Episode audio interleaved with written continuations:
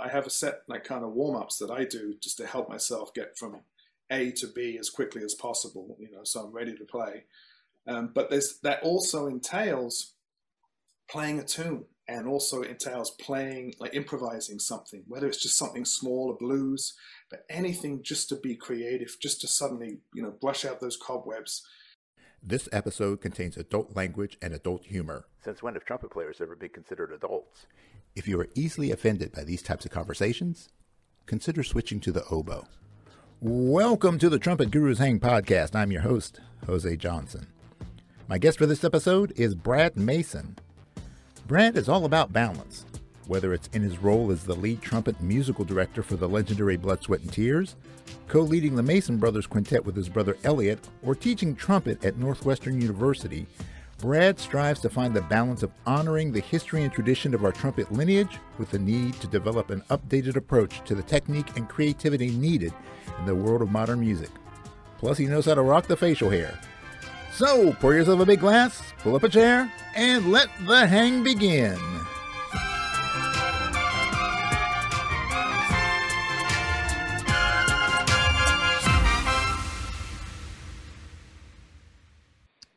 Welcome to a brand new episode of the Trumpet Gurus Hang, and I am joined by Mr. Brad Mason. Brad, thank you so much for being with me today, man. Thank you, Jose, for having me. I appreciate being here.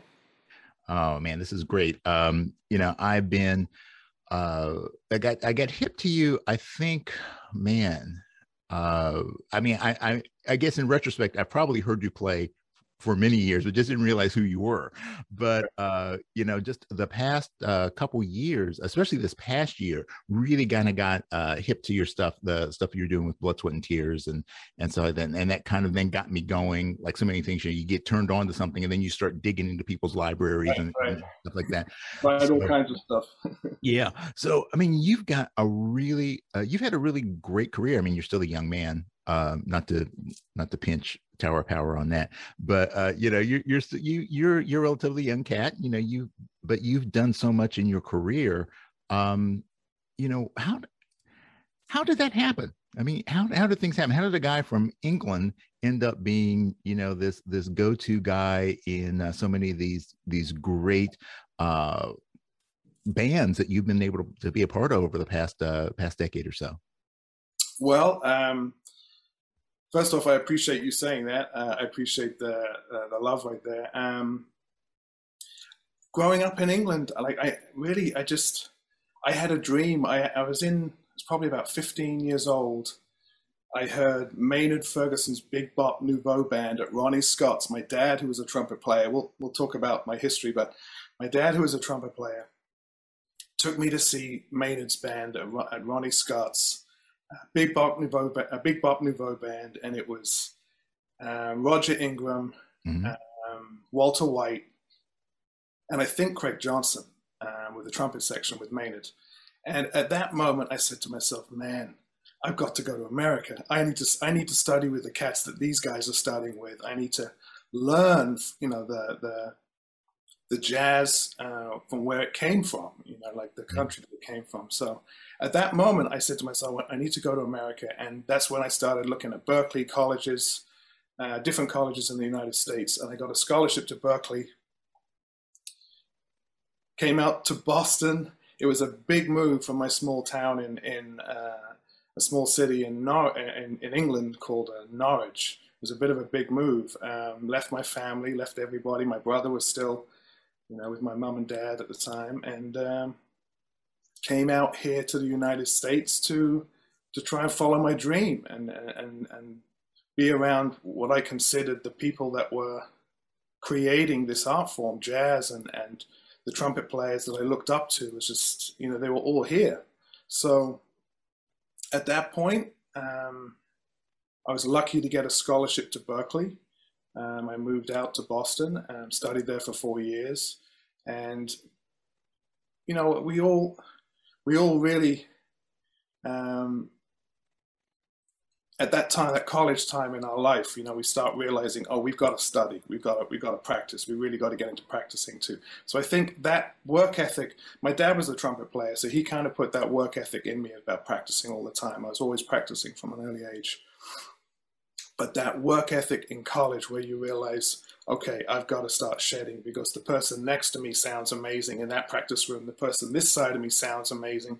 So that work ethic, I think, in college, if you can hold on to that, build on that, and take that forward in life, that's how I feel enables you to keep growing as a musician and as a trumpet player. Yeah. And that helps you get to, hopefully, some good places in life later on. Yeah.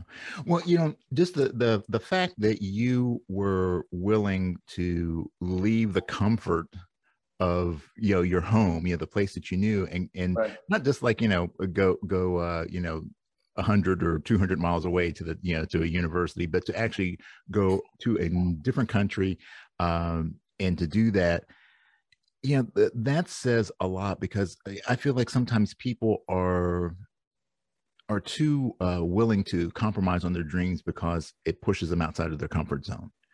And, you know, it seems like you have that attitude of, you know, if I want to do this, and I gotta go where it's happening. I've got to be with the big fish. I can't just stay here and, you know, be comfortable. And, you know, you threw yourself right into the mix of things. So, you know, that's definitely a great attribute to have. So at Berkeley, like, who were some of the cats that were there when you were going to school? Actually, we had an amazing cast of characters at Berkeley at that time. I was there from 91 to 95, and we had some of the most amazing drummers there at the time when I was there. Antonio Sanchez was there when I was there. Also, John Blackwell, drummer for Prince. Okay. Also, Nathaniel Morton, he was there, great drummer. He plays on The Voice right now. He's the drummer for The Voice, the TV show in LA. Saxophone player, Teodros Avery, Christopher Holliday, both great jazz saxophone players, trumpet players. Justin Mullins was there while I was there. He's a great trumpet player in New York here, works a lot.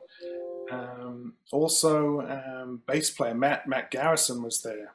Jimmy Garrison's son, phenomenal. We had just a great cast of people there at this time. But just going back to what you said before, like, it really about coming back into coming out here to study and to make that jump. It's about, I think, it just in life in general, it's about pushing yourself to be. Just to be in the most, to study and just to grow as much as possible. It's like, put yourself in a place where you can grow from your surroundings, the people you're around. It's like trying to be on stage with as great musicians as possible, because you're going to learn from them. You're going to take something away from that. It's always, in my opinion, it's always best to be the weakest link on stage and try and grow and raise your level, raise your bar, you know, to be around the people that you're around on stage. Right. That's absolutely 100% spot on. It's not comfortable, mind you. You know, it's like it puts you out of your comfort zone, but it definitely, I think, you have the most growth when you're around people that push you.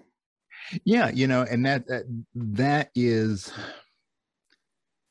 like, for me, I feel like I've made the most progress in my life, regardless of what it is, whether, you know, it's music or business or anything else. It's like being around people who challenge me. You know, I love being that. I love being the dumbest guy in the room. I love being the worst player in the room, because then I kind of step. Not only do I step my game up, because, you know I have to, but, you know, it's keeping my eyes and ears and mind open, because there's so many lessons that you're able to learn. Exactly. Yeah, that's great. Yeah, a friend of mine. He's a trumpet player as well, but yeah, he was in school. He went to Berkeley, and he was there at the same time that Roy Hargrove was. Right. And he talks about, like, you know, it's like, you know, going up there and I feel pretty good about myself, and it's like, okay, all right, well, time to hit the shed, you know. So those are those really great inspirations. You know, you either can if your ego gets in the way and you hear somebody that's better than you, then it's real easy to then actually to quit. I know a lot of people that have done that. You know, it's like, there's like, well, I'm not as good as that guy. And, you know, so they chuck it. And then other people, it's just, it's the inspiration to go. So that's super. I think that's super key. Yeah. That's the key is the way that you interpret it. The way that you interpret hearing somebody great. If you hear somebody great and it, and fear comes up, I think that's the wrong reaction. To me, it's like you should be inspired. I try and get inspired by hearing great people to elevate myself, not to be, you know, we can always be like, whoa, that was incredible. That guy played. What is that? Mm-hmm. How did he approach this? What was it he was playing? And try and figure it out to, you know, to maybe add something to your own playing, your own vocabulary. I think it's all the perception on how you, in the end, how you interpret that. If you interpret it with fear, or you interpret it with like, okay, I want to know what that was, or I want to add that into my own playing. Yeah. Well, actually, and you know, I want to get back later to how you got involved in Blood, Sweat and Tears, but that actually is a really good segue into something because I've seen a couple of videos recently of you and Ravi Best, doing some trades on the Blood, Sweat and Tears show. And, you know, you're a great player, and Ravi, he's no slouch. I mean, he is a damn fine player. Yeah, and great player, great dude. Yeah. And to see you two and listen to you two, and, you know, it's like, I get the impression that every night when you guys do that you're kind of pushing each other a little bit. It's like, okay, you know, last night was good, but you know, I'm gonna bring a little heat here, and it's feeding off of each other, not trying to show each other up, but you know, like trying to push each other to take it just a little bit further and to really test your abilities as a player in that positive way. Am I reading that correctly? It certainly feels like that on stage. Especially, I mean, all the trumpet players that I think I've had a chance to play with in Blood, Sweat and Tears, that moment we get to go out there, I don't think it's usually not ego-based. It's usually, you know, let's have some fun, play some music, and, you know, trade off each other. Like a lot of the times someone will start his solo with the phrase that the last person just played.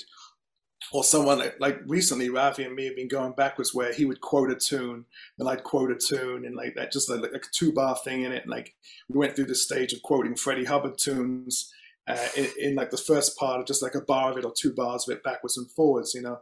So there was that kind of thing, like having that conversation with each other and then kind of seeing what direction it goes and then building it up, building the energy up and then going into the upper register at the end. I mean, I think that's just kind of, I mean, to me, when I've watched some of my favorite trumpet players playing, you know, with each other, it seems like they're inspiring each other, you know. It seems like they're trying to push each other to that next level. And you hear just from the creative side, also the range side, it's what's great about the trumpet. We can, you know, go up into the upper register and have a little battle up there. But also in the low register, you've got this, you know, the lines you can do or the harmonic things you can do to like kind of explore new avenues together. And then there was a thing we did recently with Ravi. I mean, we both went into the same Freddie Hubbard Bird-like kind of. There was a couple of phrases from the Bird-like solo which we hadn't even talked about until after the gig. And then we're like, oh, you quoted that from Bird-like, and that kind of thing. We both had the same. You know, we'd both done the same homework, studying the same kind of trumpet lineage and focused on this one Bird-like solo that we had both checked out. And I think that having that kind of thing pop out from another player who's standing next to you, like, oh, this guy's been listening and checking out the same stuff I have, having that connection with them, that's inspiring. It's like having something in common with someone that is completely... It's not life related. It's just totally trumpet music related. Right. It's like a very tiny little category of something that you know you have that in common with this person. You know that's so yeah. We've been having a great time with Blood, Sweat and Tears, and I mean there's not many gigs out there where you get a chance to, I mean, basically the show stops, comes down to a vamp, and we get to go out there and just blow. Yeah. And just play. And there's not many gigs out there right now where you have an opportunity to do that. Mm-hmm. Everyone in the band actually has a moment on the stage in the gig where they have their moment to do their thing. Yeah. But it's a fun experience right now. The band is great. The musicianship is fantastic. We've got a whole bunch of new stuff we do as well. If you haven't seen the show in the last, 5 years, 10 years, 5 years, 10 years, it's definitely a new experience now. We still do all the hits. We've got a great lead singer at the front, fronting the band. It's a really, really good, fun situation. Well, I was hoping I was going to be able to catch you guys as you were swinging down like through Rehoboth and stuff like that, but that didn't work out for me for various reasons. But I definitely want to catch a show. But with a band like that has such history, I mean, not just in the general world of music, but specifically for trumpet players. I mean, when you go back to the original days of Blood, Sweat and Tears, and that music, that horn section really kind of it was really important in the formation of the placement of horns in pop music. Blood, Sweat and Tears, Chicago, those that to me are like the quintessential, and then of course obviously Earth, Wind and Fire and bands like that, but Tower of Power. Like, to me, those four bands were like they were the ones that to me like basically brought horns into the popular music. I think there's the slight differences between all those bands is the slight, the variations of how that is. I think BS&T out of all of those has more of a jazz influence. Mm-hmm. So like the horn section kind of came from slightly more of a jazz background, right? Concept and the writing and the soloing in the tunes a little looser. Some more soloing is happening, with the BS&T stuff. But all four of those bands are key, I think, for bringing horns into popular music back in that time. But for me, BS&T has that. We still have that thing where there's sections that are open. It's just like, okay, this is open, play now, and it's like that doesn't happen so much, in many forms of music right now. Exactly, but I mean, I can't. I can just imagine myself being there and feeling, the ghost of Lou Soloff looking over my shoulder and just feeling that kind of pressure, So do you feel like, with upholding this tradition, this lineage of music, do you feel like there's maybe a little different pressure on you as a trumpet player in this gig as opposed to, like the John Mayer gig or, Dinah Ross or something like that, where it's more of a support as opposed to with BS&T where the horns are an integral part of the music? I mean, obviously, I grew up listening to this music. This was like some stuff that I've listened to from an early age, and obviously Lou Soloff is a trumpet hero to most of us. He's a legend, and obviously you had Randy Brecker that was in the band at the beginning too. The horn lineage of this band is so high. I mean, you've had the who's who has come through this band. So yes, as far as the level of I'm not going to say the word stress. It's not the level of stress, but the level of, you expect what's expected of the band is the horn section is expected to bring it every single night. And that's one thing that I actually feel is great about this band is that it's not a band with a horn section. It's like the horn section is part of the unit. When we set up, we're like, same exactly where the guitars are, the side of the stage. It's not like the horn section's in the back and we're wearing black, and it's not that at all. We're an intricate part of the actual show. The music, I mean, it demands that. The horns are a huge part of the music. So the show itself, it's like the horn section, we're coming out here doing this, featured on basically all the tunes we play on, the horn section does, but there's somewhere we go out and just the two of us, maybe trumpet and sax do something. or the whole horn section goes out and does something in the middle of a song. You know, so it's really, it's not in any way thought of as a horn section, like in backing part of the band. It's like, it's full on, yeah, one of the stage, you know, huge part of the band is what it is. It's part of the show. So yeah, we feel equal, which is you know, it's a good feeling. But the thing is, the music is that's what it entails. It entails us up there. That's what it's built around that. Mm-hmm. So yeah, well, you know, and you mentioned earlier that you know, your dad was a trumpet player, and you know, that Maynard concert, like so many of us, I think that seems to be one of the most common responses to people. Like when you say, like, well, what was the one concert that you saw, the one person that you listened to that kind of made you go, oh man, I really want to do this? And Maynard is one of those cats, you know, that really kind of changes your perspective on trumpet. But who are some of the other people that, you know, influenced you in your earlier years of development, and maybe even, you know, who are some of the people now that you're listening to, they're going, man, you know, this is really some cool stuff, and I need to start digging in deeper into this? So I've always grown up, I've been a huge, let's start with my dad. So my dad was a trumpet player. He actually in the 50s, like 1958, he would actually he worked on the Queen Mary cruise ship that went between London and New York. So right, he played in one of the small quintets in there. So he would travel backwards and forwards to New York in the 50s. 1958 was his main year he was on the boat. So he got to see everybody on 52nd Street in New York. He saw Bird, he saw Dizzy, he saw Miles, he saw Maynard's band, Buddy Rich. He saw everybody here in New York every time he'd come here.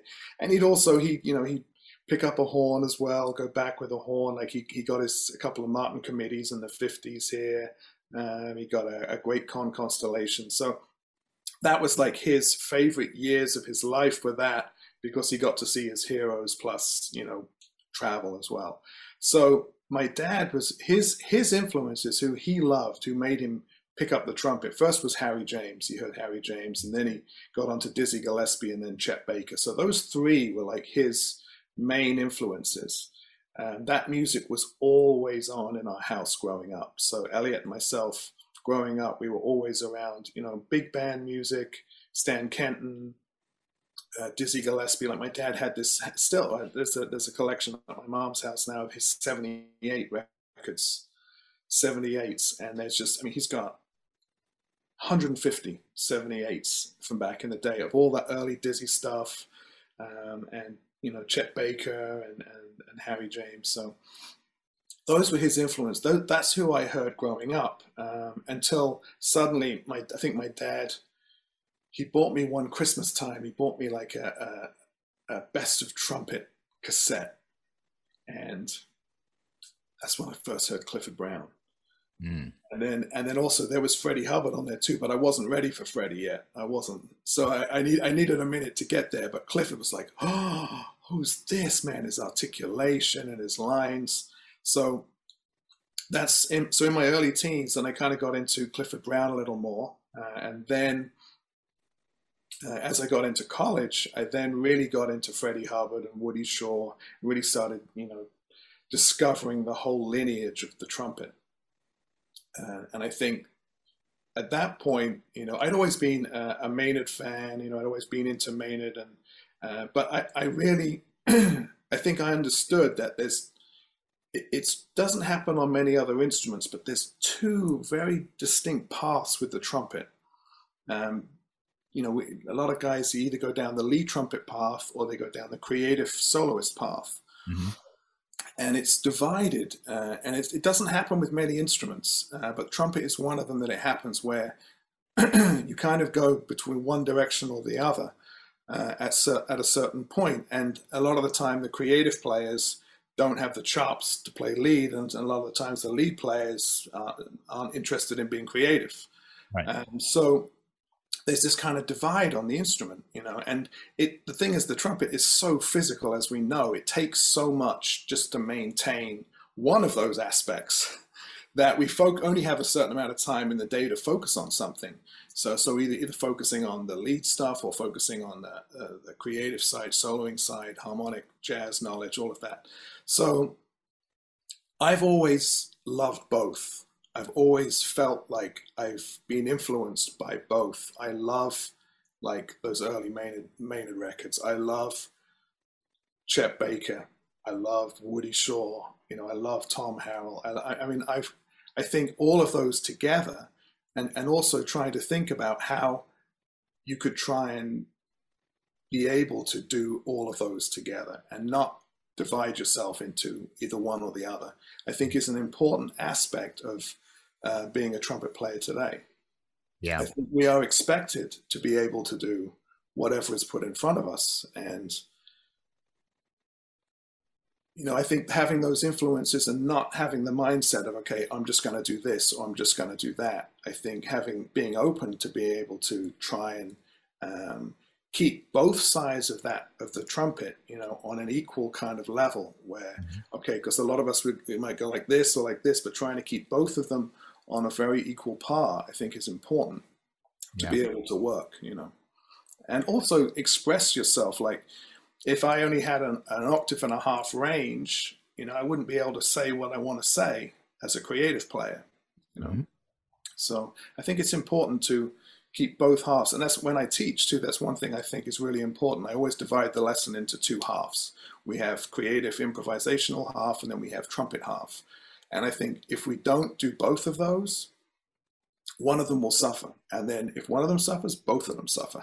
So I think it's important to really, to try and be able to do both, because in the end, it's about music, and we want to be able to speak, create music when we want to, with as much range, flexibility that we can have to do that.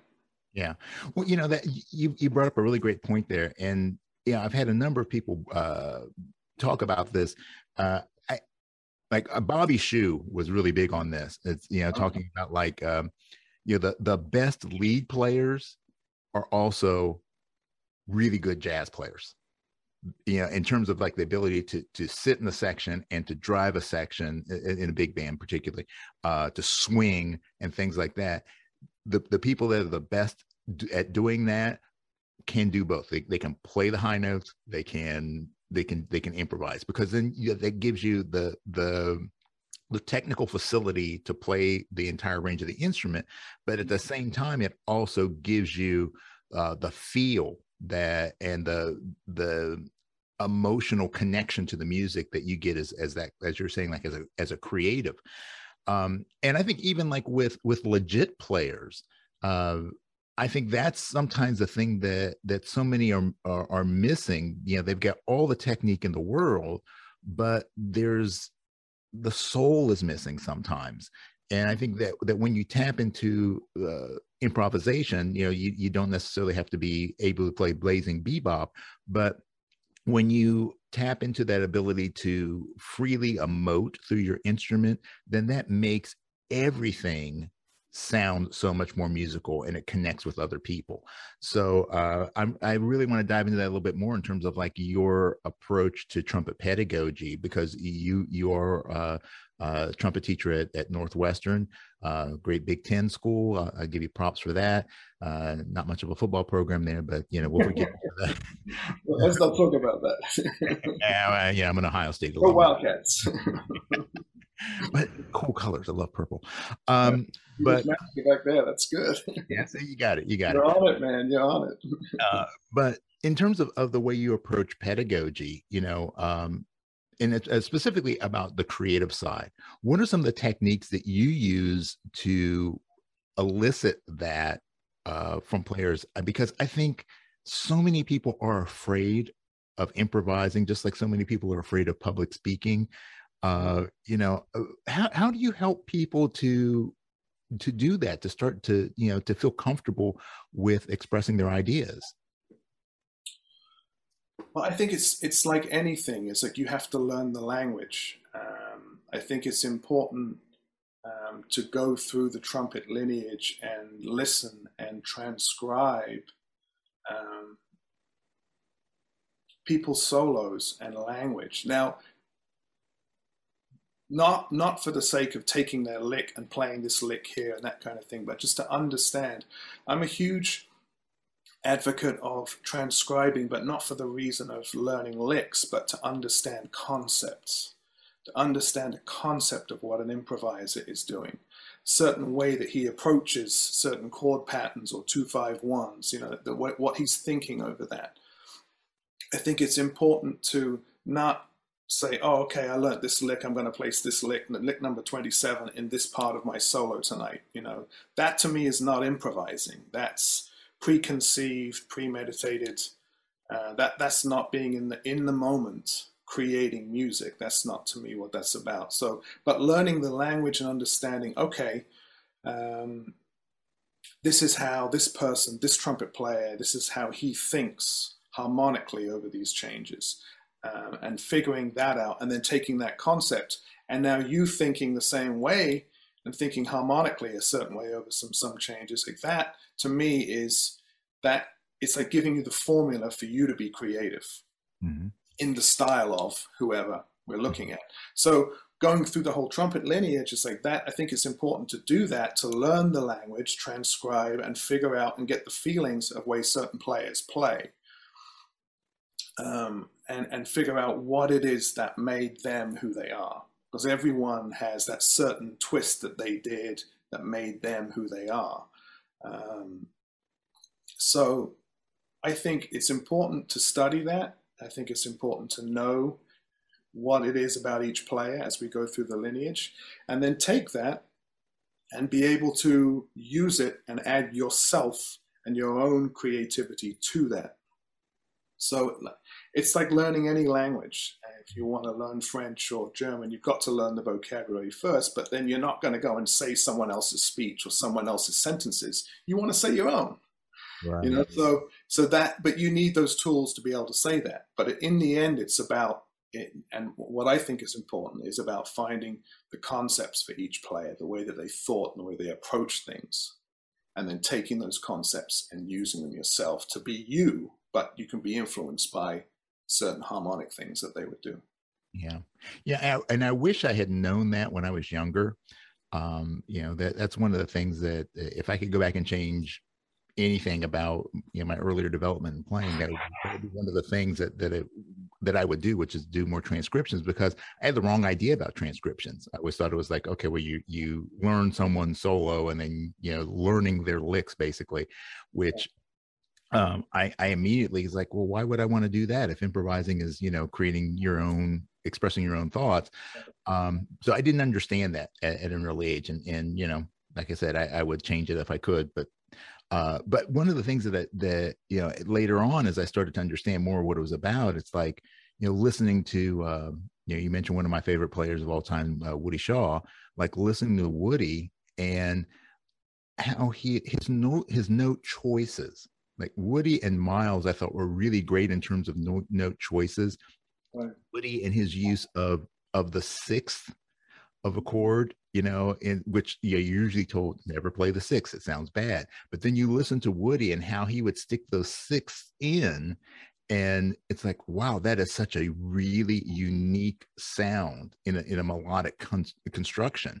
And how it creates this really beautiful tension that he would then resolve, especially like on his more melodic flugelhorn kind of playing. It's like, wow. And Miles, you know, Miles is never going to play the predicted note, you know, but it's how he chose to place whether, you know, the extensions on a chord, and getting that the idea, the feeling that those kind of notes give you, and then incorporating that in your playing. I think those are just the real cool ideas, and it allows you to be that unique person. Mm-hmm. Correct. Yeah. Like, also understanding how somebody's trumpet language, their language has changed from one person to the next, and what it is that's changed in that language and they're improvising. Like Woody Shaw, like uses a lot of fourths and a lot of fifths in his playing, right, in his improvising. Before that, I mean, if you listen to like Clifford Brown, it's all minor thirds. A lot of like the bebop lines are all more connected, third minor thirds. So suddenly now the intervals are getting bigger. That's why Woody sounds, I mean, he's influenced by Coltrane. And so it's like those larger intervals, fourths and fifths, we weren't used to hearing those on the trumpet. So now you hear that and that's like, oh, okay, why does it sound different? Because those larger intervals we're not used to hearing. And also his concept on what he's going to, what chords he's superimposing over other chords as well is what gave him his sound. You know, like understanding those things and being able to then, okay, so now I understand it. What do I practice? What do I practice to get those in my playing? So practicing things with more fourths and more fifths in them, you know, exercises with fourths and fifths, just so you get that sound in your ear and you can start thinking like that. Because in like I said, the earlier language with bebop tends to be a lot closer intervals, minor thirds, is as we're going through the changes like this, and not thinking horizontally through the changes, as you know, as it gets into like post bop and more kind of modal stuff. Now it's suddenly we're thinking vertically through the changes. We're thinking, okay, let's take a motif, a small little four note pattern, but in that, but in that, but in that, but in that, being able to move that around, it's changing the thinking. The language is changing, so the thinking of improvising is now not like this way. It's now this way. And that's the way I look at it anyway. Yeah. So in more modal playing, you're now thinking about, you know, smaller shapes rather than lines. You're thinking about shapes more and just moving them around and creating different things with shapes and tension too, building tension, playing a half step off and then resolving it. That kind of thing is all something that kind of happened in the later lineage of the of jazz, going through the modal era. Like hear a lot of, you know, saxophone players, piano players, McCoy, and what McCoy is doing, what Train is doing, you know, that kind of thing. And this is another thing too, like as a trumpet player, don't limit yourself to just listening to trumpet players, because to me, all the great trumpet players that I listen to were influenced by different instruments. They were influenced by everybody. Just because you know, you listen to a piano player of the same era of a trumpet player from the same era, their language is going to be very different based on the limitations of the instrument. Mm-hmm. You know, certain things we can do on the trumpet that you know, maybe a piano player can do much easier on the piano than we can on the trumpet. That's why their language sounds different, but it's coming from the same place at the same time period. So they're kind of being, the language is the same, but influenced differently because of the instrument. Yeah. So, well, thinking outside that box. Yeah, and you know what? That's such a cool concept, because, you know, granted, this is a trumpet, you know, podcast, but recently I was listening to a podcast where they were talking about Eddie Van Halen, and you know, but, you know, who didn't love Van Halen? And Eddie did so much to change the sound and the approach to guitar and rock and roll music. But his approach to guitar was influenced actually by his piano playing. You know, so when he was soloing, you know, all the hammer on and stuff like that, that was really, that was his drawing on his skills that he attained as a piano player, as opposed to a guitar player. And so he just, you know, brought that over. And now that has become kind of stock in the guitar world. Oh, well, yeah. Yeah. So, you know, that's such a cool thing. It's like, well, the only way that you're going to sometimes to raise the level or to evolve a specific art form is not necessarily just through refining the techniques that are already there, the approaches that are already there. It's drawing those outside sources. Exactly, yeah. Like Alan Holdsworth, guitar player too. Oh, I love Alan Holdsworth. Yeah, I mean, he, when you read his book or you read his life story, he talks about not wanting to play guitar at all. He wanted a saxophone because he heard Coltrane and was like, that's what I want to do. But then took that whole Coltrane concept and brought it to the guitar, playing legato. Nobody played legato before him. I mean, the whole legato thing on guitar. So, and his harmonic thing is so deep, and technically so deep too. So like how he was influenced from a saxophone player to play guitar and stretch the limits of the guitar, same way, like you said, Eddie was. I mean, to me, that's how our instrument progresses and has progressed. It's because it's influenced by something not the norm and makes that person stand out and be something slightly different, you know? Yeah. All the things you can do with those three valves. It's amazing. And that, you know, isn't that such a backwards concept? Like when someone says to you, oh, you've only got three buttons. It's like, no.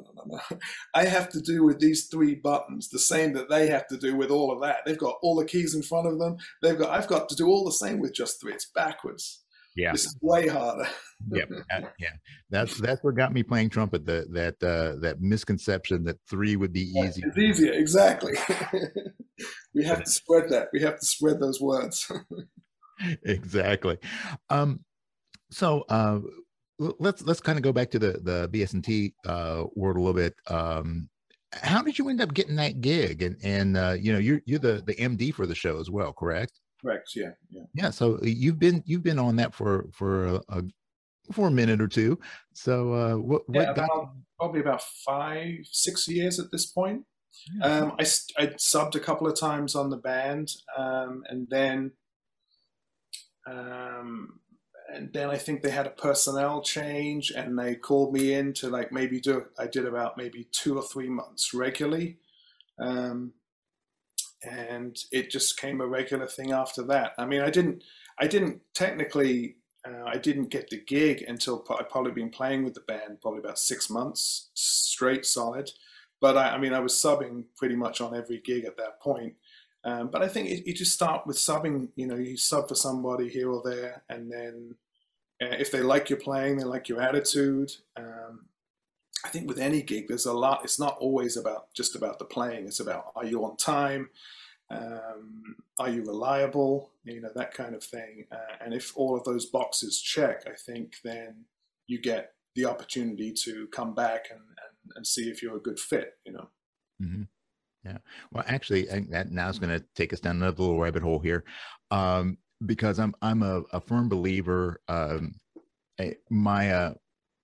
Is my high school band director who told me, you know, that your talent will get you the gig, your personality will keep the gig, and I kind of live by that. Yeah. And as someone who, you know, with you being an educator, you know, working with young up and coming trumpet players. Is that something that you do? I mean, not just helping them to learn to navigate the horn, but do you help them to navigate the social skills that are necessary to become successful in the world of professional music? Is that something that you offer them in terms of guidance and mentoring? And you know, even I know people do have it as part of their curriculum. So how do you do that? And, you know, what are the kind of things that you present to your students to help them in this process? When you need mealtime inspiration, it's worth shopping Kroger, where you'll find over 30,000 mouthwatering choices that excite your inner foodie. And no matter what tasty choice you make, you'll enjoy our everyday low prices, plus extra ways to save, like digital coupons worth over $600 each week. You can also save up to $1 off per gallon at the pump with fuel points. More savings and more inspiring flavors make shopping Kroger worth it every time. Kroger, fresh for everyone. Fuel restrictions apply. Well, I think the very things I just said are really important. Outside, obviously, there's a ton of great players out there. I think you've still got to be, you've got to have the other stuff together too to be able to stay in a gig. Being a good guy, trying to be a good person, doing the right thing, I think is important. I think. Being on time is important. I think, you know, being able to travel well and not have too many demands on traveling. I know some people that, you know, some people are amazing players. They don't like to travel. They don't travel well. I mean, that's something that, you know, if we're gonna go for a gig where we have to travel a lot, we have to be prepared to travel and not, you know, get upset by the travel. So I think there's a bunch of things. I try and teach all my students that, you know, make as many friends as you can, because that's how, you know, friendships are how you get gigs, friendships are how you keep gigs. It's about, you know, trying to have a good network of good friends and good people around you, I think. So, I think that's kind of the approach that I go with my students, and obviously be over prepared for a gig. When you get called for a gig, to me, first off, if you get called for a gig, you're lucky, because you should think of it of like, okay, I'm lucky I'm getting called for this gig, because there's, like I said, there's tons of musicians out there, and trumpet players out there. So with that, you should do your homework. You should be prepared for the gig. Don't show up to the gig unprepared, because being unprepared, I think, is disrespectful to not only the music, it's also disrespectful to the people you're playing with. And I think that's one thing that through the years, I now have got to a point where I almost memorize a gig, learn it before I get to it, if I have the opportunity to do that, and I have the time to do that. Just so that it sits in me and I'm so comfortable when I get to the gig, I don't have to worry about certain things. And I know I play my best when I am comfortable and not in a situation of stress or worrying about something. It's like the Broadway show mentality. You know, when you go to do a Broadway show, you're given one opportunity really to go in and do it. And you sit at home and you have conductor videos, you have audio, and you have the book that you go through, and you sit and you practice it. And if you're smart, you'll go through that book once, twice a day, a week, 2 weeks going up to the 2 weeks going up to the show. So you're really comfortable in playing it. And when you get to the show, you have that one opportunity to play it. If you do a good job, you'll get asked back. If you don't, you won't. So that's the reality of it. So getting the opportunity itself is hard in the first place. So don't take it for granted, and don't think. I just think show it some respect, show the music some respect, and be as well prepared as possible. Yeah. Oh, that's great advice. That's absolutely solid. And it got me to thinking about something. I know that, you know, every trumpet player has a warm-up that they use. But I think a lot of times people only focus on the mechanical side of the warm-up. So they have their physical rituals to go through. But I think especially when you're in the live performance thing, you know, when you're in a venue, when you're especially at a gig like that you have right now with BSNT and, you know, some of the other stuff that you've done that are, you know, fairly high profile gigs. I think that there also has to be a level of mental preparation that you go through. So do you have like kind of a go-to process that you apply to get yourself mentally and emotionally ready to hit the stage, not just, you know, getting your chops going? I mean, this is a really good question, because the majority of the time we just do physical warm-ups. We don't do any mental warm-ups or creative warm-ups.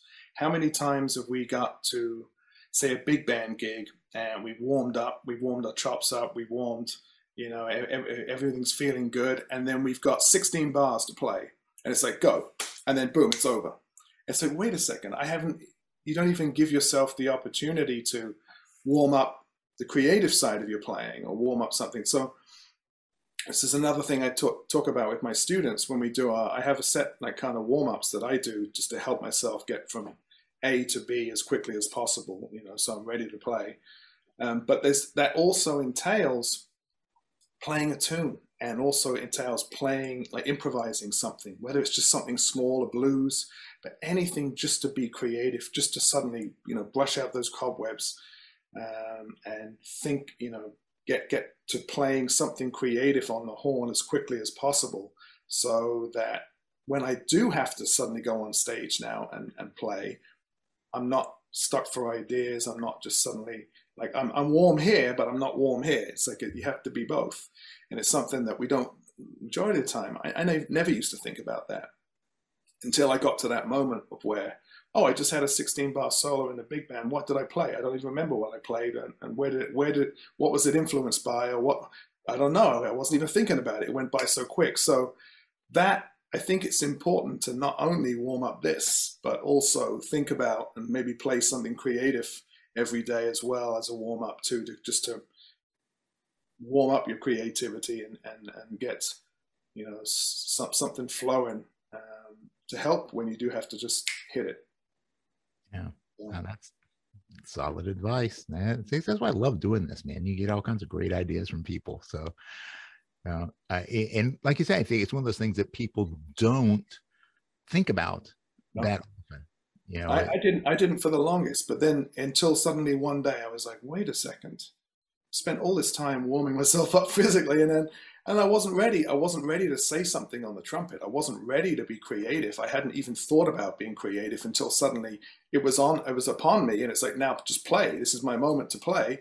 I said, wait a second, my mind is thinking about this. I was worried about this. I couldn't get a cab to the gig, or something, you know, something is still bothering me that I hadn't let go of before I started playing music. And a lot of the times it's just letting go and just being in the moment. Yeah. And really like being in the moment.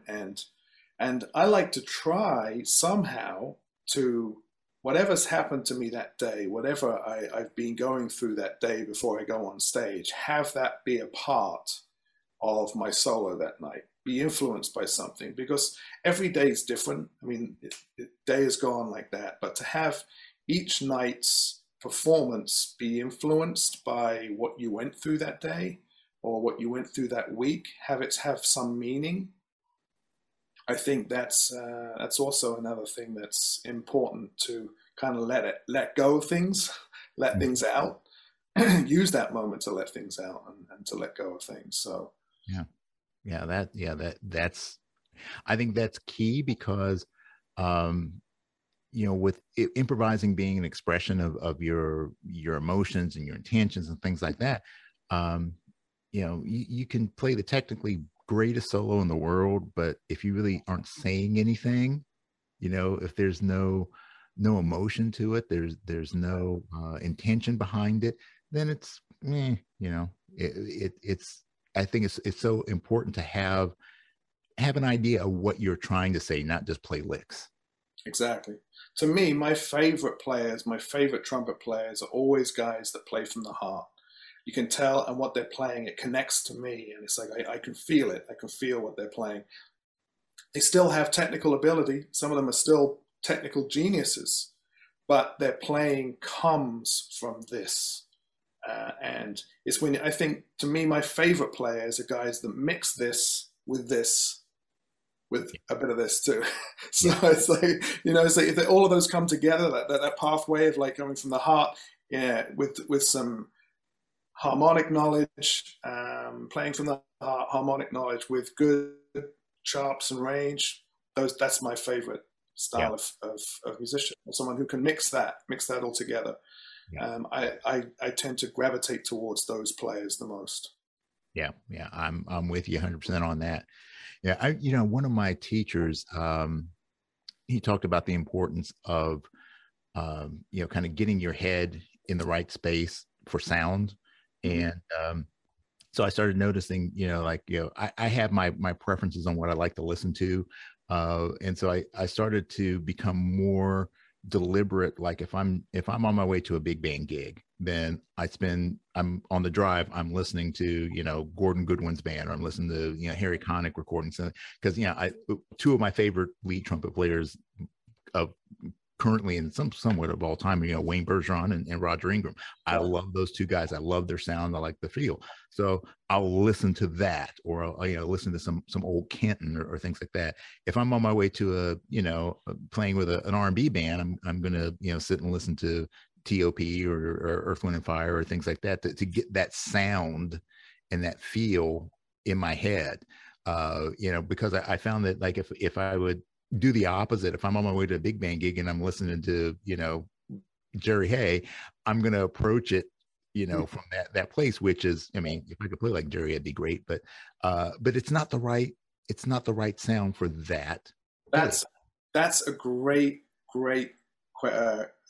statement right there. That's a great statement, because there's a bunch of things you said in there that are really important. Like, first off, the two lead trumpet players that you mentioned, some of the greatest of all time, why are they working? They're not working because they have high chops. They're working because they're super musical trumpet players. And in the end, it always boils back down to music. That's what we're playing. It's not about high notes. It's about being musical. And they're both musical in the upper register. That's why they're working. Right. That's why they're the legends that they are. And also you say like Jerry Hey, Jerry Hay's horn section to me is one of the greatest of all time. But when you say, okay, lead trumpet horn section and lead trumpet big band, very different things conceptually. The way notes are cut off, held, vibratos, no vibratos, short attacks, bite off notes. This is two different concepts too. So you can have someone that's great at A, but doesn't necessarily mean he'll be great at B, that kind of thing. So listening musically too is exactly the same thing. The musical aspect is knowing the difference between those two, like exactly what you said. A big band lead trumpet phrasing, you want to listen to that before you go to a big band, because it's going to be different than a horn section phrasing. You know, it might be still the same notes in the same register, but it's going to be attacked, it's going to be played differently. And I think that's one thing that's really important to talk about. Like, horn section playing is different than big band playing, and that is it's something that I try and, you know, get into with my students too, and also players that I play with in different musical settings, understanding the difference between those two, understanding the difference between playing in a trumpet section and a big band and a horn section on a pop gig, or, you know, it's a different approach, a different way that we play. So I think that's something as well that's important to talk about and distinguish between, and listen to the different sides of those different players and sections and big bands to hear the difference. Yeah. Well, yeah. And speaking of which, I mean, like with BS&T, you know, there's like you said earlier, that band, the horn section, a little, I don't want to say looser, but, you know, definitely more on the jazz side than other sections. But there's a very distinctive kind of energy that you get from, especially if you listen to the early recordings. In your concepts as the MD for that show now, what are, you know, if you had to describe what the sound and the feel of the horn section for Blood, Sweat, and Tears is, as opposed to any other horn section, how would you categorize it? How would you describe it? I would say that I think now the section right now is, we have definitely tightened things up. The section is really tight right now. And I think that cutoffs, breathing together, articulations together, that kind of thing is really important to me as the lead trumpet with that, and making the section tight. That's important to me, those things. The way that we, you know, we don't sit on a note. It's like we don't want to swell on the note, the sound. I don't want us just to sit on the note, and the cutoffs together. Everything is important for the section to sound like a unit. And tuning, obviously. So I think in the history, you know, I think as things nowadays, I think it's important for a section to be tight. I don't want the section to be loose just for the sake of it, or be like, oh, this is how things used to get played, or if they were, you know. I'd much prefer that we make the performance now as great as we can make it, as good as we have the ability to make it, by being as tight as possible, and the rhythm section as tight as possible, the endings of songs, the beginning of songs, just everything being as on the highest level we can achieve, you know. So I think certain bands, like I think Tower, are renowned for that really, really tight articulation, and that's part of their sound. But I think BS&T has, I think it's gone through stages, certain songs and certain eras of the band. Their section has been super tight, and in other eras it's been a little, you know, maybe a little more jazz influence, like you said. But I think right now we try and bring as much tightness and cleanliness as possible to the section. Yeah, yeah. Well, you know, there's a feeling like with one of my recent interviews with my friend Tyler Yeager.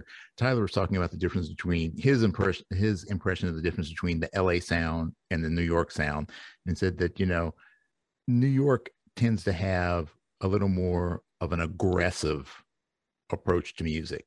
You know, it's just, there's a little more in your face. LA is a little. It's the weather, man. The weather sucks sometimes. And I think that makes everybody that have some edge in the end. I think, yeah, but I know what you're saying, but it's the same in I think in soloing too. There's a vibe in New York. There's a certain vibe soloing wise, being creative as well. That is, it's just a New York thing where it just has vibe. It just has intensity. And I think that comes from the city. And I think from living here for so long, I've lived in New York now 25 years. I think that it just becomes a part of who you are and part of just your everyday life. And as a musician, it is part of the New York sound. It's a little more aggressive. It's a little more... I want to say in your face a little bit more. It's a little bit more like, you know, it's,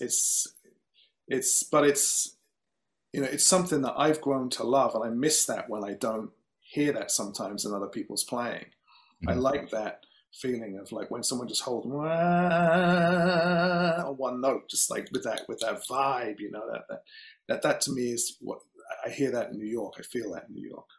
Is that part of the BS&T sound? The that little New York. Well, the section is all of us are based out of New York. The horn section is based out of New York, and are all New York guys. And I think that's been pretty consistent. We have subs, you know, from all over the country if we need them. Guys that have, you know, subbed with the band. But I think the majority of the time, since I've been in the band, the section has always been based out of New York. And there's something, it's just, it enables us to rehearse if we need to, and that kind of thing. But I really think there's a certain vibe though in New York that you get or you hear while you're playing here, or you feel it from here. So it's just having people on the same page, you know. Yeah.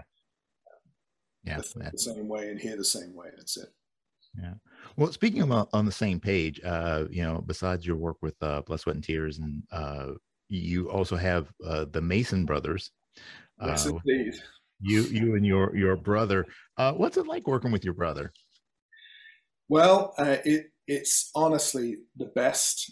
It's the best times I have in my life are on stage with him. That's it. Just period. Full stop. We both don't get a chance because of both of our schedules. We don't get a chance to do much of the Mason Brothers Quintet right now. He's been with Jazz at Lincoln Center, Wynton Marsalis' band. He's been in that for coming on 14 years, I think, at this point. And their travel schedule is, you know, and he's also the trombone teacher at Juilliard. So he's, with those two jobs, he's very, very busy. Plus he's got a little 3-year-old right now, my nephew, who's adorable. So Mason Brothers Quintet you know, we don't do many gigs right now, although I'm looking forward to hopefully doing some more soon. We're definitely writing some more music right now for another record. But getting to play with him, I mean, I don't have a strong musical connection with anyone as I do with him. We grew up together. We listened to the same music at the same time. We discovered people at the same time. We discovered musicians at the same time. So I'm so close musically with him. And when we get on stage, like the thing we enjoy doing more than anything is just improvising together and seeing where it goes, having a conversation and like doing stuff, have it come together. Maybe we'll be in harmonies like this together. Then he does something, I do something, we come back and we're together like this. So for me, like that's something that's really special. I haven't been able to have that relationship with anything like that with any other musician. No. It's really, it's quite a special bond. And plus he is one of the baddest trombone players I've ever heard in my life. So to hear, just to stand and hear him do what he does next to him and then be a part of that, create music with him, it's a blessing, absolute blessing. Yeah. Well, yeah, like you're saying, you know, when you have that kind of shared sensibility, musical sensibility, then that can lead to some very, very interesting expressions, because it, you know, it is your ability to feed off of each other. It is that natural conversation. And I think sometimes that, you know, the people that, you know, when you look at like historically, even you can get two really great players and put them together and they'll sound great, but it's a different thing when you have two great players who have some level of common bond, whether it's, you know, that they've been friends for life, their family, or they just have that melding of, you know, of the mind sort of thing where they feel super, super connected. That's when, you know, so much magic really, really happens. And I've had some of my funnest moments on the stage where I just start giggling because I was like, wait, I can't even believe that just happened right now. Like we play a line together at the same time, just out of nowhere. And you're like, what? But it's some of those magical moments, you know, they happen when you have played with somebody for so long and you kind of know how the other person thinks. And then, you know, just, yeah, it's pretty, it's like I said, it's my funnest moments playing my instrument with my brother. It's awesome. And we hope we're going to do some more of it coming up soon, this next couple of years, record another record and play and tour a little bit more. It'll be fantastic. Yeah, that sounds great, because I would love to hear that. I mean, I would love to see that, because I'm sure that it's just the energy would just be palpable, you know, just to be a part of that would be a great pleasure. So, and it's also one thing that I think is important, and this goes back to all the way back to the beginning with playing two trumpets with BS&T as well. I think it's about being a team player, and that's what I feel when I play with my bro, and that's actually how I feel when I play with. In a horn section, the same thing. It's always about being a team player and knowing your role and trying to help the other person next to you sound better. If that's your concept and concept of like, okay, we're going to create music now, and I want this guy next to me to play better or feel better or something like that. If you can take that mentality, to me, it's like that's where I have the most fun. And I think, especially in a horn section, like four guys, like trying to keep, you know, trying to help all four guys, all of us help each other and as a team to play a certain way and cutoffs the same, breathing the same, that's, if everyone has a team mentality on that, in the end, the goal, the section itself is going to sound way better. And yeah, it's I think having that team mentality rather than a single mentality is better in music. Yeah, absolutely. I agree 100%. All right. Well, we've got a few segments that we need to get through before I can let you go. The first one is brought to us by my good friend, Michael Barkley, by Barkley Microphones. It's Sound Off. And in Sound Off, what I'm going to do is I want to talk about your approach to developing the right kind of sound for the job. You know, particularly, you know, as we were talking about BS&T a lot. And I think that's one of the things, you know, most of us that are playing, I think the majority of gigs are actually commercial gigs, you know, bar bands, cover bands, things like that. And there's a certain kind of sound that you need for that kind of gig. And so what are some of the things that you suggest people do in terms of developing the right kind of sound for a horn section as opposed to playing in a big band thing? Well, I think equipment is a huge, having the right equipment for the job that you're going to go to is a huge, huge important thing to have. The right trumpet and the right mouthpiece for the job that you're going to do.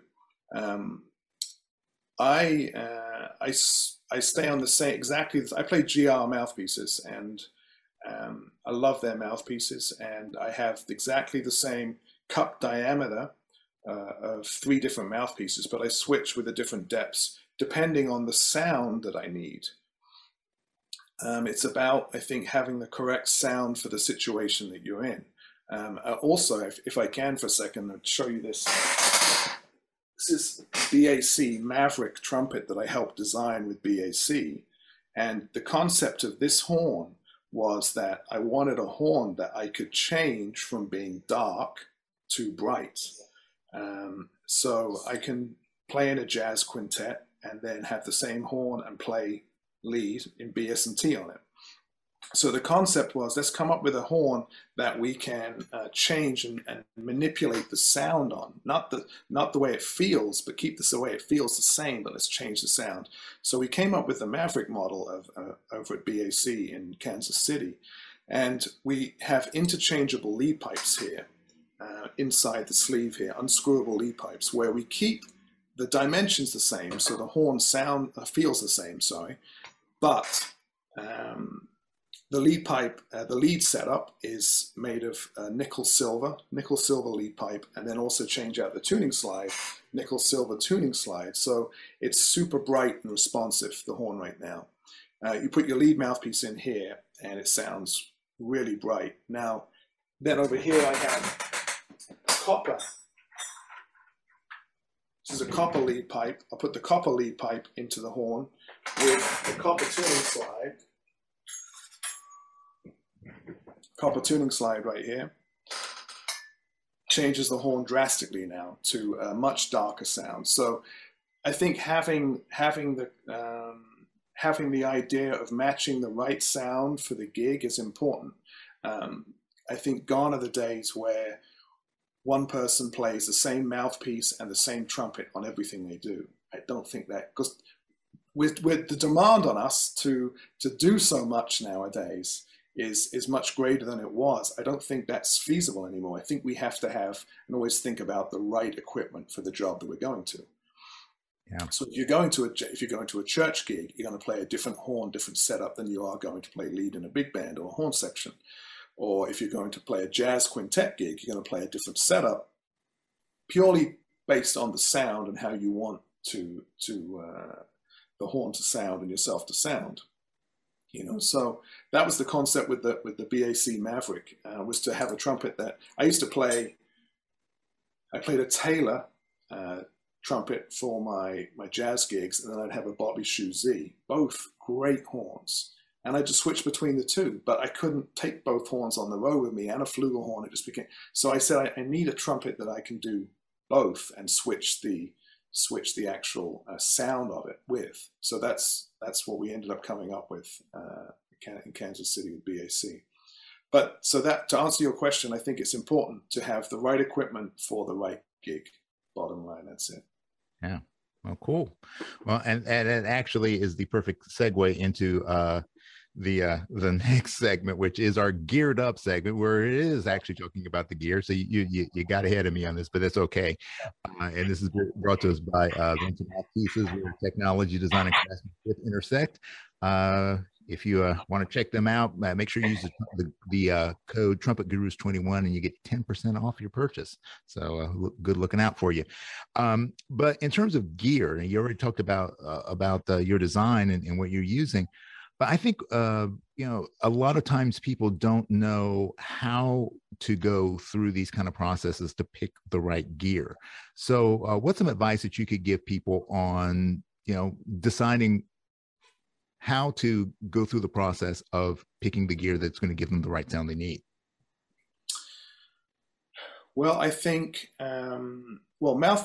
first off, I don't like to change two things at once. I think you should always try and have some kind of, when you're looking for a new mouthpiece or a new horn, I think you should do one or the other at the same time, so you have some kind of continuous, so something that's you can feels the same and something that you can relate to rather than changing both.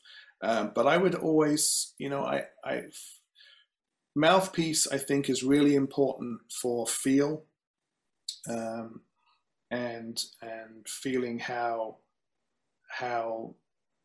certain registers and notes feel on the horn. I think the horn is really important for sound, and the valve block is really important to me as a trumpet player. I like to feel, the valve block has to feel a certain way that I can get around on it. And then also obviously the horn with the sound of it, the actual tone of the horn is really important. But I think mouthpiece is more about comfortability, and then, but having, like I said, I've always switched between mouthpieces, but just the depths are different. The cup depths are different, and maybe the back bore or the throat is different, just depending on what sound I need for the gig. If I need a dark trumpet sound, I usually have a deeper cup. If I have to play lead on something, I usually have a shallower cup with a different back bore or throat size, just so that gets that lead sizzle sound that you need on the gig. And then same with the horn. I've always gone with like a medium large setup. I've played larges. I had an MF horn, Holton MF horn, for a while, and that was a big boy right there.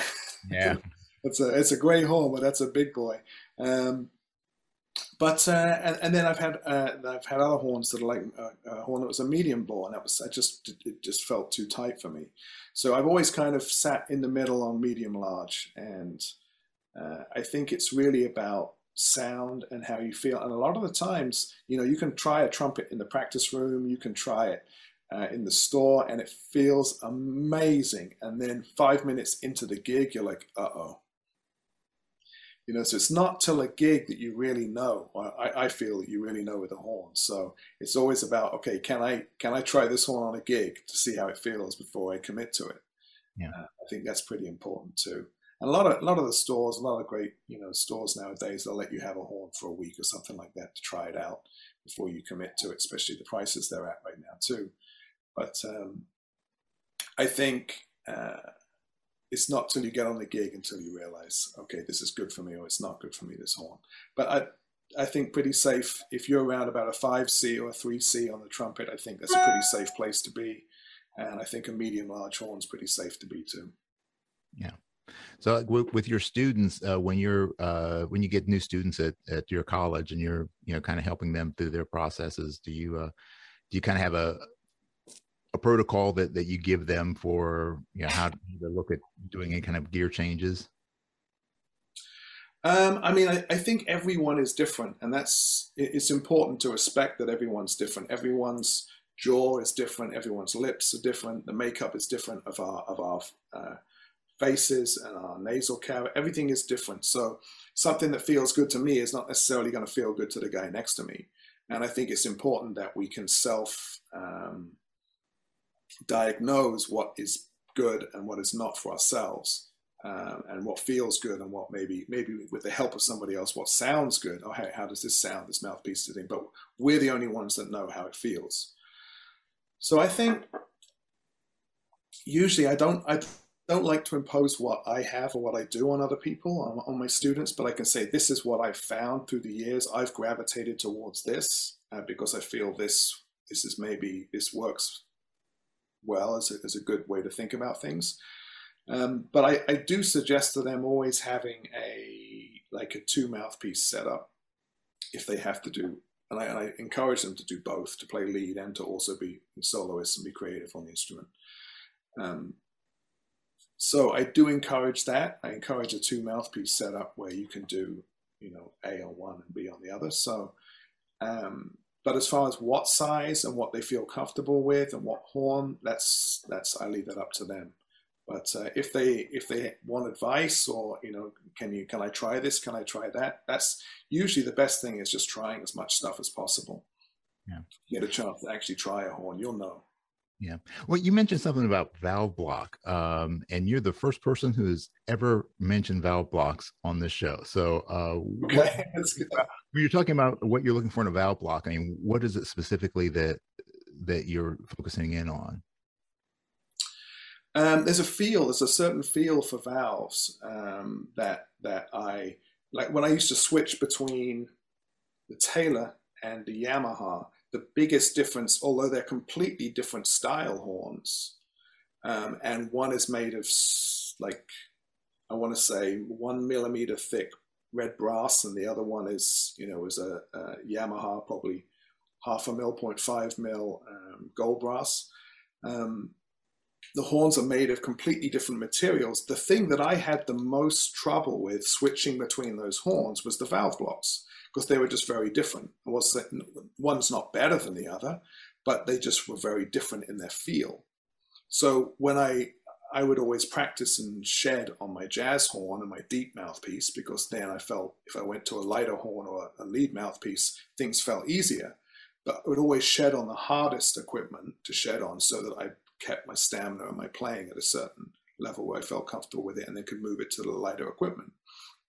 But for me, the valve blocks were just so different in the way that the valves were. One had heavy caps, one had light caps. So for me, I wanted to find, I wanted to not have to switch between those two valve blocks with just one horn. So that was important with the Maverick, the BAC Maverick. It was like, I just want one horn with the same valve block that I'm used to, that we can then change the sound on it like that. But so for me, the valve block, it's about how the spring setup, the tension of it, how each valve feels. It has to be consistent. It has to have a certain resistance to it. I always have the rubber stops in it too, because I had the felt ones, to me, they move. You can't get a good valve alignment with the felt ones. I think you have to have rubber in there so it stops at a certain point. And then when the valves get aligned, there will always be that. The felt, it dips a little more. After a little amount of time, it gets squishy. So your valve alignment goes out. And so the feel, it's every valve block is different, but there's, you know, I find the ones that I like, and we found a good valve block for this horn to build it around, base it around, and we signed off on this valve block. And for me, that's, as a soloist, it's like, that's, my tongue and my fingers have to be connected. They have to be in line with each other. So if the valve block's off or the valves are off, that connection is much harder to deal with. So, yeah. Well, cool. That's great information. So, check your valve blocks, people. Switch them out. You can't switch them out. Yeah. All right. Well, we got one last segment to get through. This is our Robinson's Remedy rapid fire round. This is a series of questions that bounce kind of all over the place, and we just need your quickest response to these questions. So, Brad, are you ready for this? All right, let's go. Let's do this. All right. Starting out with this one, who's the biggest influence on your life that is not a trumpet player? Oh, probably my brother, trombone player. Yeah, okay, that's good enough. All right, I'll give you somebody else. Valentino Rossi, greatest motorcyclist of all times, Italian. He just retired this year too, but okay, that's another. Okay, that's good. All right, what's your favorite book? It's probably Miles's autobiography. I love that book. Yeah. I was going to say maybe it's Flexus. I see that over your shoulder there. Oh, yeah, that's the right there. What's the worst movie you've ever seen? Worst? Oh boy. I don't know. I've seen some pretty bad ones recently. I can tell you one of my favorites. I can switch the question on you. All right. Well, what's your favorite? One of my favorites, Shawshank Redemption. Okay. Classic, yeah. Classic. That is absolutely a classic. I've seen a lot of bad ones recently, though. Yeah. Yeah. During COVID, I think there's been an outbreak of bad movies as well. So, and there's nothing you can do about it. Just sit there and watch them. If you weren't a trumpet player, what would you want to be? A pilot. Okay. What's your favorite drink? Tequila on the rocks. Blanco, Reposado. Reposado, actually. I really like the George Clooney one right now, the Casamigos. Casamigos, yeah, that is a good one. Reposado, a couple of ice cubes after a gig. Yeah, Yeah, I think that Casamigos Reposado is, I like it better than the Añejo. Mm-hmm. Yeah. I do too. And I think there's a shortage of it right now, so get your bottles while you can. Are you responsible for that shortage? I am not, no. But I will buy an extra one next time. Yeah, I've noticed that myself. I have a hard time finding decent tequila anymore in the store, so. I think it's become popular. I like that, especially during these times too. I feel it's a lot of like, I like whiskey for a while. I like that, like a good whiskey, a Japanese whiskey like Yamazaki or something like that, or Tika, really good. But I just found that I ended up with more heartburn. It was very acidic, you know. Yeah. So tequila to me is a little less damaging. Has the probiotics in it, that's why. Yeah. All right, so it's good for you.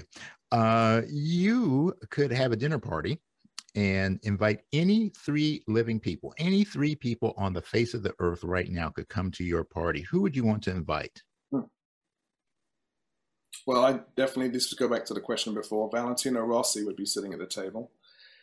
I don't know who else.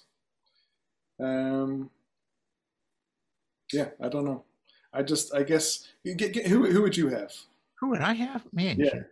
If I were able to invite any three people right now, I would have Quincy Jones. Oh, yes, yeah. The Dalai Lama. And probably Barack Obama. Oh, nice. Very nice. I'll put Wynton in there because Wynton is just an absolute encyclopedia of knowledge. Just to hear him talk, I put Wynton, Valentino, and let's pick. I'm going to pick another trumpet player just because I'm a trumpet geek at heart. Jerry Hey too. Oh yeah. And Jerry could bring some good wine too, because I've seen that. Yeah, he's got the collection. All right, so you've got three additional chairs at this table, and you can invite any three people from history. Any three people that are no longer with us could be at this table for the dinner party as well. Who would you want to have there? I'm going to stick with trumpet players too, because this is the trumpet forum. I got to have Freddie, I got to have Woody, and I got to have Clifford there. Oh man, yeah. Now we're talking. Now that's the part. Valentino's going to feel left out right now. Yeah, I know. Absolutely. All right. What are they talking about? What is this trumpet thing? Lacquer plated or raw? Say again? Lacquer plated or raw? Raw, definitely. Okay. What's your favorite quote? I don't know. I don't have one. Okay. That's a good one. I don't have one. And then that could be your quote. What's your greatest fear?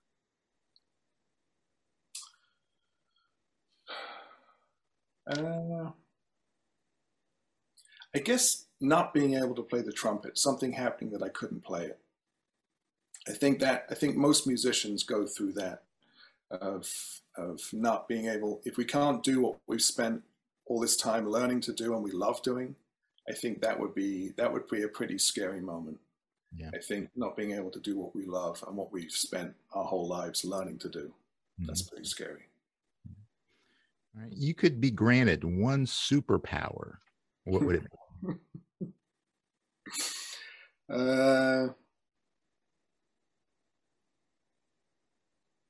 I guess I would have to say to be able to fly, because then I could be a pilot and not have to have a plane and just go wherever I want to go, and it gets into the whole pilot thing. So yeah, we'll go with flying. We'll go flying. Okay. What aspect of trumpet playing do you feel is the most overrated? Overrated. Okay. Well, I think the range thing on a trumpet is really, it becomes such a, I'm not saying it's overrated. I mean, it becomes such a huge thing that we all focus on and struggle with and spend a lot of our time on the instrument, is building range. I think, but in the end, you know, it's about music. So I think if you ask the players that have the greatest range when they've got it, it's not a big deal to them anymore because they've got it. Right. You know? So I think as players we put a huge amount of thing on. I've got to get range. I've got to get range. I've got to get high notes. And the players, I think, that in the end that do have it, after once you've got it, it's like, well, you know, I want to do. It's not the biggest deal to them. So maybe I think we put it on ourselves as trumpet players, as range is the most important, one of those big things that. But in the end, it should always be about music. So.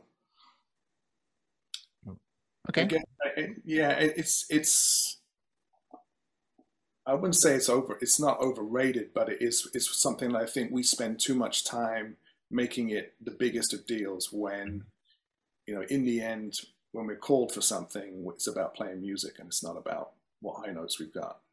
Right. Okay. Well, the follow-up question is: this is what aspect of trumpet playing do you feel is the most underrated? I would say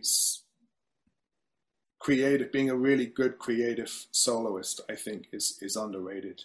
I think a lot of people don't understand the amount of depth and the amount of work it takes to be able to improvise in multiple different music genres.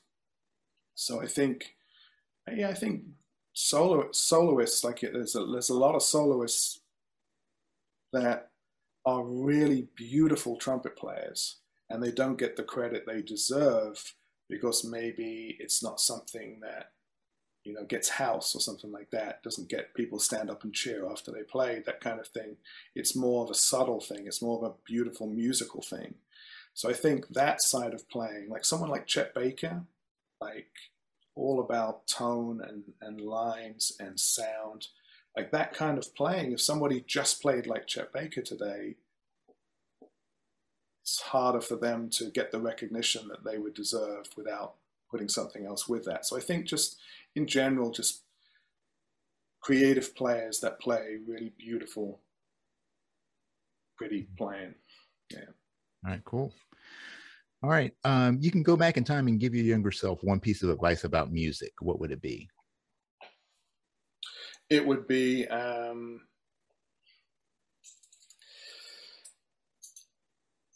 try and develop and be the best musician in the widest categories possible. That don't think, okay, growing up I just thought, oh, I'm going to play giant steps as fast as I can right now, and that, and I'll work and I'll be able to do this and that because I can do that. No, it's trying to be as versatile as possible and trying to be able to do as many things as you can well. I think.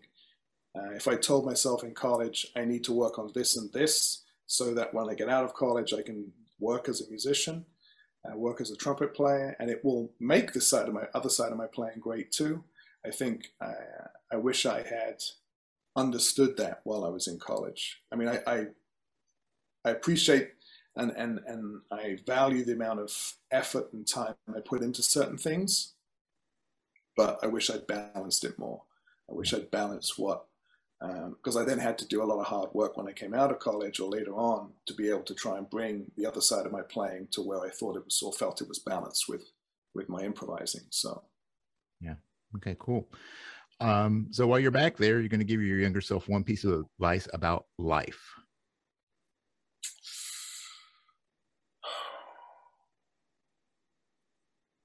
I think enjoy the moment. Enjoy the moment that you're in.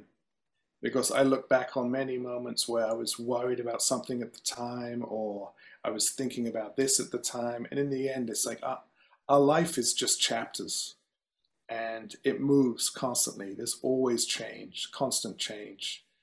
You'd be working in this band for 1 minute, next this band for another. It's like this constant change. So nothing stays the same forever. So enjoy the moment you're in. And think of things as chapters in your life, because doors open, doors close, doors open, doors close. And try not to worry too much about things you have no control over. Yeah, that's great advice. All right, final question. Brad, what do you want your legacy to be? Wow, that's deep. I honestly, I would just, I would like to just leave something on this planet musically that I'm proud of, and hopefully reaches people and makes people feel good. And that's to just try and create some music and play trumpet to my highest ability and have people enjoy it. That's it. All right, cool. Well, Brad, thank you so much for taking taking time to hang with me and getting to know you. I really enjoyed this. There's some really fantastic nuggets that you shared with us, and I'm looking forward to hearing more of what you've got in store, both with your ongoing gig with BS&T, and hopefully we'll get the Mason Brothers back out there and doing some stuff. I'm actually getting ready to record my own record right now. So even better. Yeah, that'll be hopefully coming out in about a year. I've more or less got everything written right now, and that's going to be based kind of a horn section vibe, but with a quintet. Jazz quintet, but with a horn section as part of that kind of writing. So just to express the influences that I've had over the last 10 years of my life. But I appreciate, and also Jose, I appreciate you for having me here and being part of your great podcasts with so much great trumpet knowledge that's come before here. Oh man, this is absolutely my pleasure. And you know, we're going to stay in touch. I guarantee you that. We're going to stay in touch, and hopefully I'll be able to catch I'm only a few hours from New York, so maybe I can get up there and start catching some live shows. So I'll stay on top of your schedule. Absolutely. Awesome. All right, and thank you for joining us for this episode of the Trumpet Gurus Hang. Make sure that you like, subscribe, do all that good stuff, so you can stay in touch with us. Make sure you check out Brad and follow him on the various social media platforms that he's on. And just links are down in the show notes as always. And make sure you support our sponsors. So, we're all in this together. So we appreciate you and hope nothing but the best for you. And as always, peace and slide grease. We out. Thanks for hanging with us today. This podcast is all about creating deeper connections through our mutual love of music and the trumpet life. Make sure you subscribe to this podcast and also like and share this episode with a friend. We want to see the hang grow for show. Please support our sponsors and consider becoming a personal supporter of this podcast as well. Remember, for less than the price of a bottle of valve oil a month, you can keep this podcast moving smoothly. The Trumpet Gurus Hang is recorded at the Candy Factory, a co-working space and social club located in Lancaster, Pennsylvania. Jose Johnson is the executive producer. Post-production editing is by Mitch Bowers. Our opening theme song was composed and performed by Lexi Signor, and our closing theme music comes courtesy of The Greatest Funeral Ever. Incidental music is by Ethan Swayze and Jose Johnson. Graphic design by Ann Kirby of The Sweet Corps. The Trumpet Gurus Hang podcast is produced in collaboration with the So Good Lancaster Media Group.